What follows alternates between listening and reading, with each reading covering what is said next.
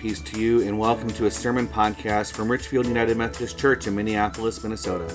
Sign up for weekly digital content at richfieldumc.org. Subscribe, share, and get out there with Jesus to heal a broken world. Thanks for listening, and we hope you have a good experience. This is the sermon podcast for the traditional worship service on October 20th, 2019. The sermon title is Rallying Point, and it's part seven of a seven part worship series called The Neighborhood. The preacher is Reverend Nate Melcher, and the scripture is Acts of the Apostles, chapter 8, verses 4 through 13.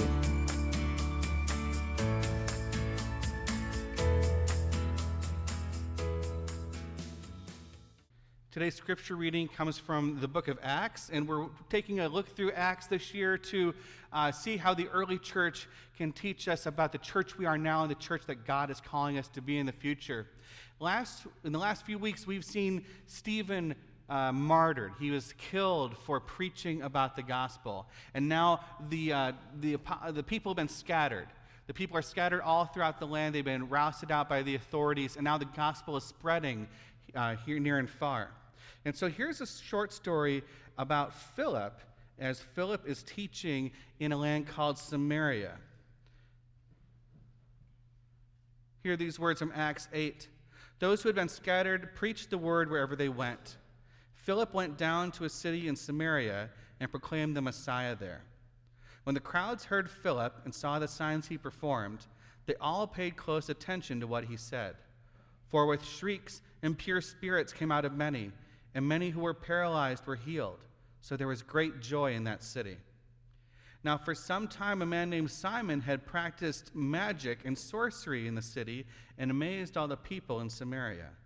He boasted that he was someone great and all the people, both high and low, gave him their attention and exclaimed, Oh, this man is rightly called the great power of God.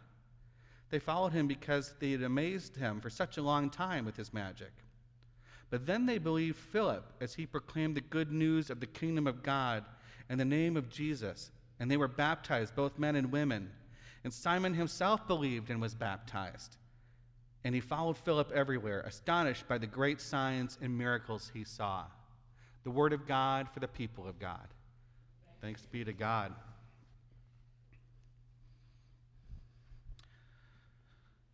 So I'll start with a story. A few weeks ago, a woman came to the church and uh, talked to Linda in the front office and said, uh, I'm looking for a Bible study. Is there a Bible study in this church I might be able to be a part of?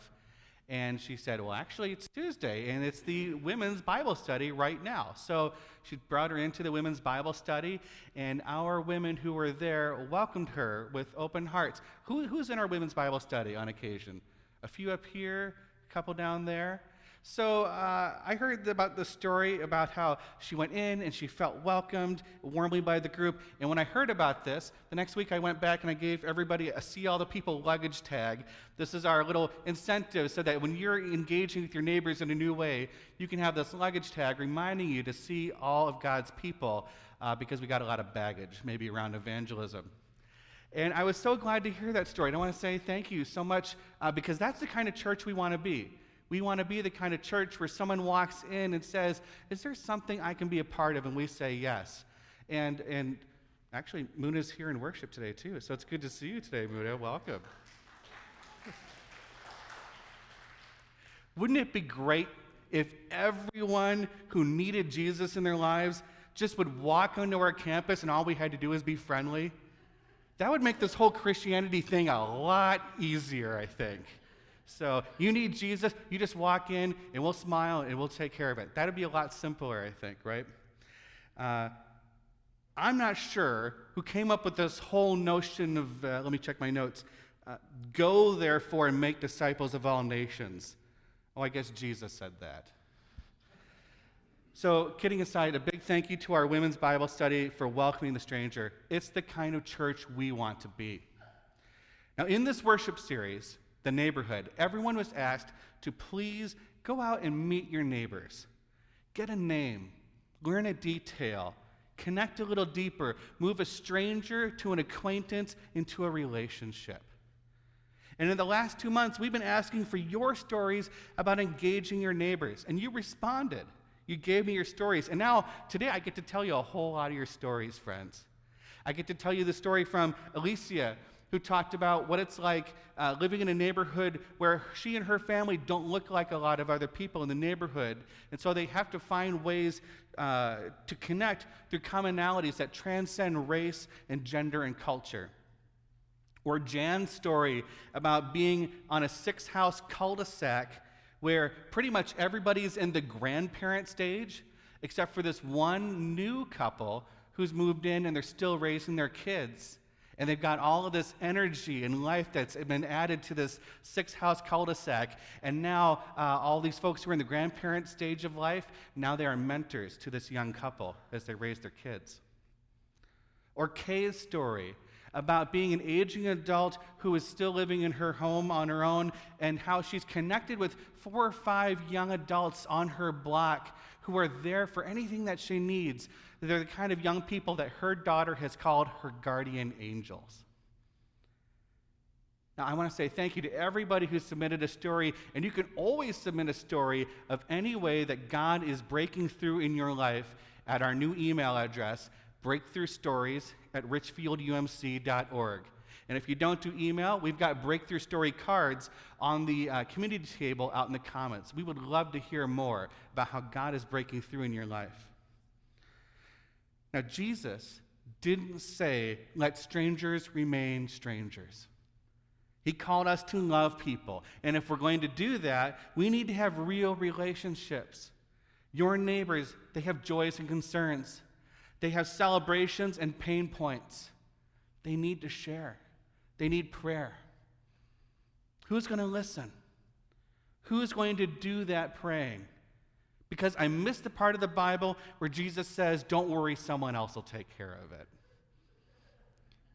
Now, Philip gets this as he travels to Samaria in the scripture text. Now, this is not the same Philip that we know from the Gospels. So there's Philip the disciple uh, who becomes an apostle in Acts. So we have stories of him and John. In the Gospel of John, he's the one who invites his, his good friend Nathaniel to, to meet Jesus. Nathaniel, the skeptic, who goes, ah, Can anything good come from Nazareth? Those Nathans, I don't know about them sometimes. So there's that Philip. He's the Philip who said to Jesus, How are we going to feed 5,000 people? This is ridiculous. So it's not that Philip. This is a Philip who was chosen along with Stephen from that pocket of leaders uh, who the apostles chose. We looked at that scripture a few weeks back to help serve the new people who were coming into the church. So, this story, the figure in the story is a side character. It's like a side character to a side character. It would be like if in a Star Wars movie, instead of following Luke Skywalker, we're just going to follow Chewbacca for 20 minutes.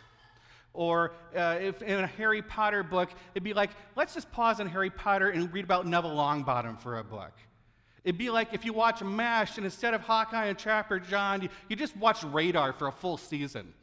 I'm running out of intergenerational pop culture references, but you get the idea. Now, Philip travels to Samaria, and it's this place of rivalry. And I have a map up here of uh, Israel Palestine in the time of Jesus. Podcast listeners, you're going to have to Google this. Choir, you might have to Google it too. But uh, you can see here uh, along the Mediterranean Sea, pretty much this kingdom is a north south kingdom, okay? So it's occupied by Rome. You can see down here in the south we have Jerusalem, and Bethlehem is a southern suburb. Uh, Bethlehem's like the, the Bloomington of Minneapolis down there, the Richfield of Minneapolis. How about that? And uh, up here is Galilee on the Sea of Galilee, kind of the sticks up on the boonies. This is where Jesus did a lot of his work, a lot of his travels, a lot of his healing and teaching. And then you'll see here in the middle is Samaria. Now, I happen to get a topographical map to prove a point because when you were going to travel to and from Jerusalem, which was essentially the hotbed of commerce, economy, it's where the temple is, and you live up in Galilee, like Nazareth, the town of Nazareth, or Capernaum, you got to make a choice. There's two ways to get up and down to Jerusalem. First, you could uh, go through this mountain pass, which takes a lot longer and it's a lot more dangerous. You could get robbed, you could fall, all that stuff could happen while you're making your way to Jerusalem. Or you could take a shorter, quicker route through more even land through Samaria and risk seeing a Samaritan. Now, Samaritans and Jews did not get along, and we've heard those stories before. Uh, Jesus with the woman at the well, uh, and she says, Why are you talking to me? You know, Jews and Samaritans aren't supposed to get along. And we've got that tale of Jesus talking about the Good Samaritan who stops to help the man on the road, which for the first people who heard that, if they were drinking wine, that would have been a spit take for a Samaritan to help. This is a long standing rivalry. It goes back far beyond the 600 years since the Babylonian exile.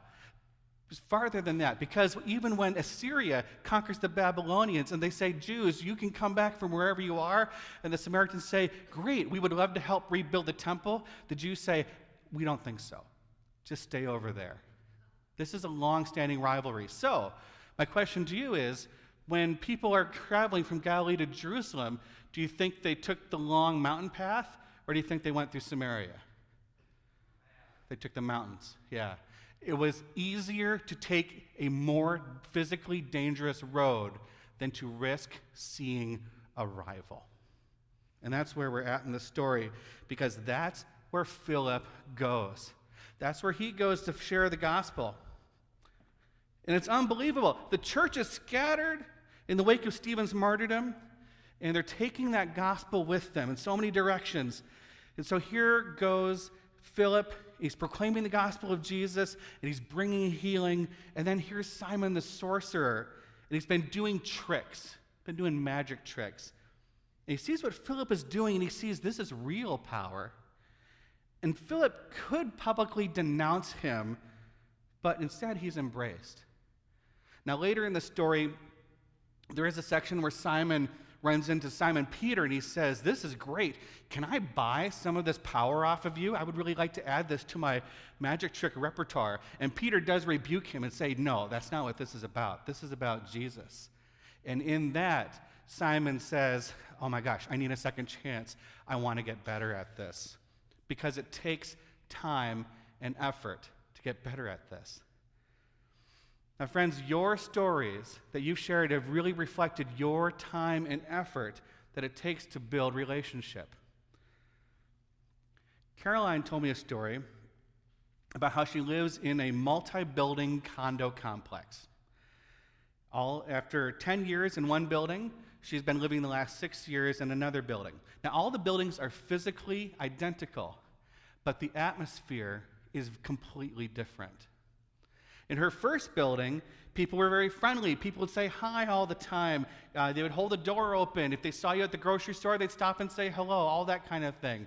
But in the second building, her current building, it just doesn't have that camaraderie. In fact, you can go days without seeing anyone because you drive into the parking garage, you take the elevator up, you go to your unit, and it's quite possible you won't see anybody at all she wrote to me that it feels like it's a ghost building. You know, like a ghost town, like a ghost building.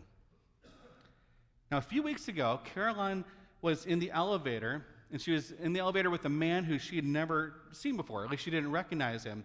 And she asked, Oh, uh, good to see you. Have you just moved in? And he did in December. So, about eight or nine months ago, he just moved in. He, she said, Oh, well, uh, you must live at the end of the hall then. Turned out his unit was kitty corner from hers. And they hadn't run into each other all that time. And so they had a discussion and a conversation that led to building some relationship with one of her literal neighbors. A few days later, she was parking her car down in the parking garage, and in this particular building, you've got your, your spot per unit. So she's parking in her unit's parking spot, and then the parking spot next to her somebody parks there. And that unit had been empty for months. So she goes, I'm going to wait in the car so I can meet these people. So she does so. They get out of the car and she introduces herself, and that's how she meets Steve and his son Ivan. And uh, Ivan sees on her car a pink ribbon decal, and he says, Oh, that's an interesting image. It, kind of looks like that, that Jesus fish image, except turned a different way. Does this mean that you're Christian? And she says, No, actually, it's, it's a pink ribbon for, for cancer awareness, and I don't have cancer, but I'm a, a, an ally and a friend to people who do have cancer. And, uh, but I am a Christian. In fact, here's my little wooden cross keychain that I got from my church, Richfield United Methodist Church. If you didn't get one a few weeks ago, we still have more, so we can get you one of those. Caroline said it can feel like a ghost building. And as I hear how she's connecting with her neighbors in a new way, I told her it sounds more like a Holy Ghost building, full of the Holy Ghost, the Holy Spirit. Because the Spirit's at work, friends. It really is. Julie wrote me a story reminding me about rivalry, and I thought that was pretty good considering the rivalry between the Jews and the Samaritans when Philip goes in their midst. Julie told me a story about how she and Gail introduced themselves to their new next door neighbor a few years ago. Things were just fine. But then things got cold when she mentioned that she has some chemical sensitivities uh, to wood smoke. Now, this is a fellow who liked to burn wood in his backyard, and you know, and some people like to do that. But if it gets to be too much, you know, if if if it makes you ill, that's no good. And you've got to shut your windows, that's not so great. And then you can't even go in your backyard, that's really challenging. So she brought that up, and that's when things got cold. Shortly after that, seemed like the man was burning more wood in his backyard than ever. And Julie tried the, the nice note approach, sent him that, uh, but it just kept getting worse. She wanted to enjoy her property outdoors. Now, later she learned that she, other neighbors had requested this guy to not go on their property anymore. Apparently, it's a neighbor who likes to wander onto people's property, and and also learned that from other neighbors that this guy would often make faces at them or yell names at them or do uh, gestures at them. Now, this is getting tricky because how do we live out the gospel when someone's being antagonistic? It takes time and it takes effort. So one day, this guy's got this big backyard bonfire. It's really going. And Julie just goes ahead to her window and she closes the window and they lock eyes. And he made a face at her and he did some gestures. And instead of acting angry, Julie wrote, I calmly closed the windows and didn't react at all. It was funny because at that very moment when I decided not to show anger, but reluctant acceptance, I felt a change in our relationship. Something happened in that moment for both parties' attitudes. Maybe Julie got a little less angry. Maybe this neighbor got a little more sympathetic because the wood burning grew less and less, and now it almost never happens. While talking uh, one day, Julie saw him uh, while she was in the yard and she said, Hello. And while they're talking across the fence, the man was very excited to share aspects of his life story with someone who would listen to him.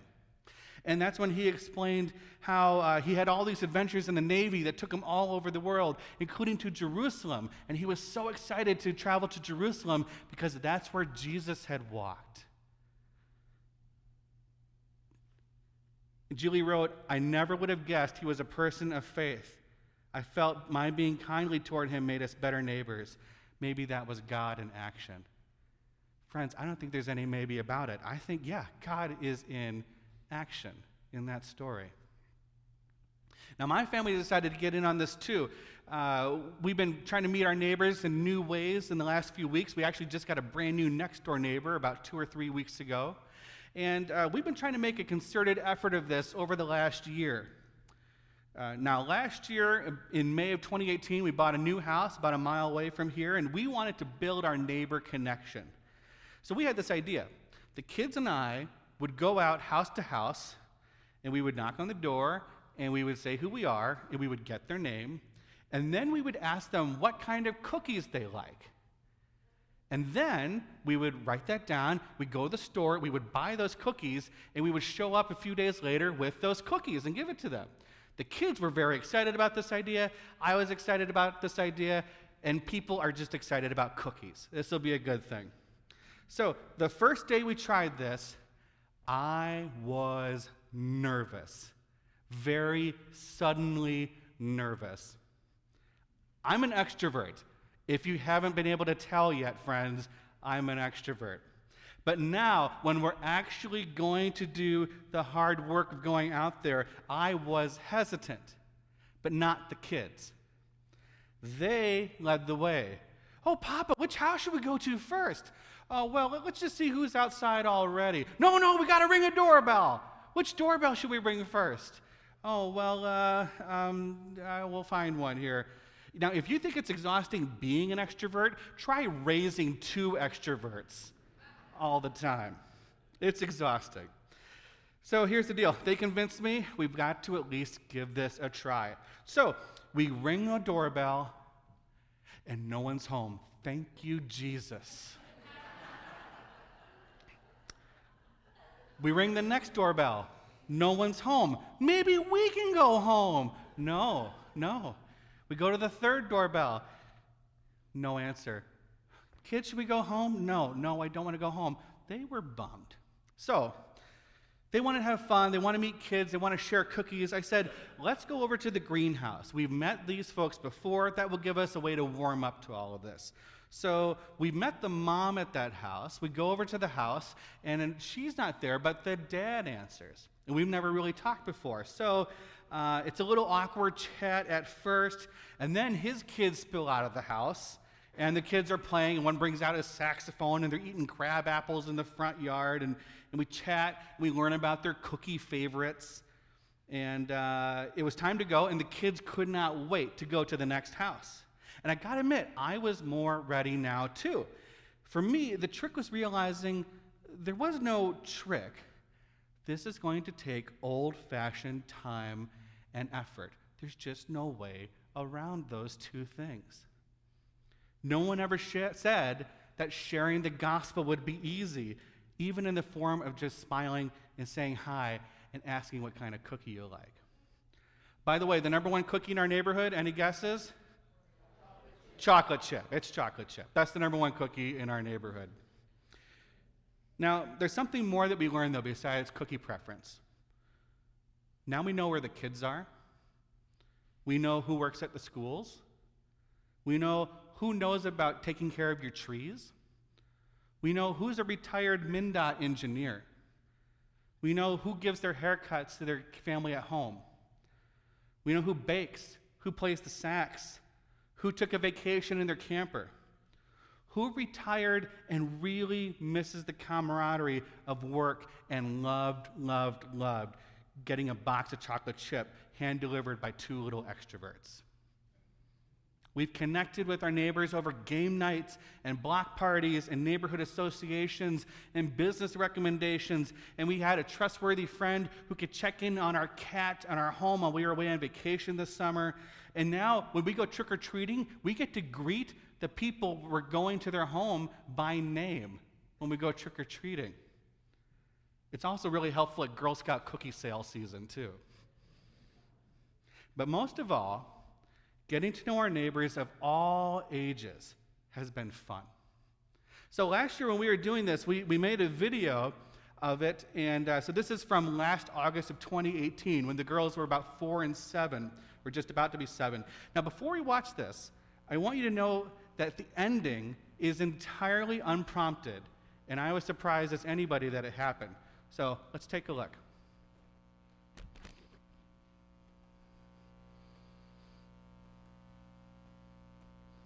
All right, kids, we have been going to our neighbors' houses this week to get to know them better. We asked them their names, and then what question did we ask them? What kind of cookies are and we What did we do, B? um gave them to you? What? Yeah. So, what were some of the cookies that our neighbors said they like? Chocolate chip. chocolate chip from peanut free and ones that are like shortbread. Yeah. What was it like to give neighbors the cookies they like? Good, good, great, Yeah. amazing. Do you feel like you got to know your neighbors a little bit more? Yeah. Pretty cool. Thank you. Thank you very much. In the luck of your Irish be with ya. Oh yeah. Uh-huh. May the peace be, may the peace be God, of God be with you. Also with you and you Please share and you and you and you and you and you and you and you and you and you and you and you. Exhausting. So, three things about that video. One, we clearly had so much fun getting to know our neighbors in this way. It's how we meet our new neighbors moving in. It's how we say goodbye. It's with cookies. We love having fun getting to know our neighbors. We hope that you have fun getting to know your neighbors too. Uh, number two, I have zero idea where B learned to say, May the luck of the Irish be with you. I don't know if that's from a show or what. So, one last thing about that video. When Gertie shared the peace, uh, I had to tell you, friends, my heart was strangely warmed by that. It was unprompted. I didn't expect that. I didn't ask her to do that. I just kept the camera rolling to see what would happen. So she wasn't prompted by me, but she heard B say, May the luck of the Irish be with you. And that cadence made her think, Oh, may the peace of God be with you. And so she decided to share it. And then B followed suit by saying it also with you, just like we had our kids do a few minutes ago here in worship. May the peace of God be with you and also with you. Now, at this point in their lives, they had been leading the sharing of the peace in worship at our old church home uh, for about four years, almost every Sunday straight. Now, friends, when we let children know that they're welcome and an integral part of our gathering to worship God, this develops their faith. Worship leadership is two things it's competent and it's generous. We lead worship competently so we can do what we do with excellence. And we also lead worship with generosity so that it develops faith and inspires the body of Christ. And that goes for adults and children because being generous with worship leadership roles, it fosters faith. Faith that we want to last beyond any of us as it's passed from generation to generation to generation. I want to tell you one more story about you folks and your neighbors. Kay told me a story about when we were having her husband's memorial here at Richfield UMC this summer. The day before, she was going to have about 50 people from her family at, gathered at her home. And she needed more space for this to happen. And so she and her daughter concocted a plan where they would ask their neighbors for help. So they asked people for picnic tables and to borrow chairs. Do you have that? Can we borrow your portable uh, basketball hoop? a neighbor said, Yeah, I'll set up my volleyball net for you. And then her next door neighbor even said, uh, You're ordering a taco truck, a food truck, you can go ahead and have them park in my driveway. So there's this whole family gathering as they're getting ready to celebrate uh, the life of Lay. And uh, this neighbor had this taco truck in his driveway. And everybody's having tacos and enchiladas all day long, as much as they could eat. In fact, at a certain point, somebody brought over a big dessert, and if I read Kay's message correctly, it looked like people from the neighborhood pitched in to buy this dessert for their family. Kay wrote this. Oh, I have to add this too. Uh, not everyone in that neighborhood had always been friendly with one another, including the guy with the driveway. And Kay wrote this Our sense of being cared about in our neighborhood has changed, and it is so great to feel closer to all our neighbors. Friends, the Holy Spirit is at work in Kay's neighborhood in Richfield. In our worship series, The Neighborhood, we have explored many stories in the Acts of the Apostles. Think back to Rally Sunday. Part one, we looked at Acts 5. Peter and the apostles are performing many signs and wonders, and Jesus wants to see the good people he knows being the good people he knows who are reaching out to the people who go unseen by too many because engaging with our neighbors shows that Jesus matters to them. In part two, we wrapped up Acts 5 with Peter and the apostles standing up to the authorities and show that to claim one's authority and identity as an apostle is to claim one's call from God to be a witness to the good news of Jesus. In part three, we started Acts 6, where this small group, including Stephen and Philip, uh, are chosen to serve the greater community as a sign that if the church loses focus on its greater mission, it's only going to have a church sized mission. In part four, we got to Acts 7, where Stephen is preaching to the authorities about the gospel and shows that God is always doing a new thing, and we are called to look for that new thing and partner up. The next week in Act, part five, we see Stephen killed for this message. He's martyred. in one of the high costs of discipleship is we have to do hard work of learning to listen and hear one another. Last week in part six, we We started Acts 8, where the early church is scattered throughout the region, but so is the gospel. When we go door to door, we may be the only Jesus our neighbors meets. And here we are this week with Acts 8, where Philip spreads the gospel to rival communities, showing that this gospel is for all. Inescapable. There is no path to your neighbor, rather, excuse me, there's no path to Jesus that does not go through your neighbor. There's no path to Jesus that does not go through your neighbor. Will you pray with me? Gracious and loving God, as we step into a season of stewardship where we commit and invest in the story of how you partner with this church to break through in new ways, we give thanks for our neighbors. Thank you for the people we have met, the people we have yet to meet, the people we love to encounter, and the people who are challenging for us. May we see all as your children, and may we share Jesus with all whom we encounter. Amen. Friends, thank you for your stories that I might share them here. Let's keep investing in more stories. May it be so, and amen.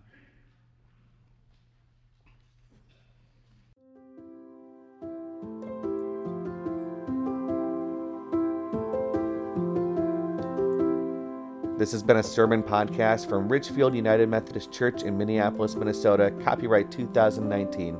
Now, go into God's world, knowing that you are a beloved child of God, and bear witness to the love of God, so that those to whom love is a stranger will find in you a generous friend. Thanks for listening.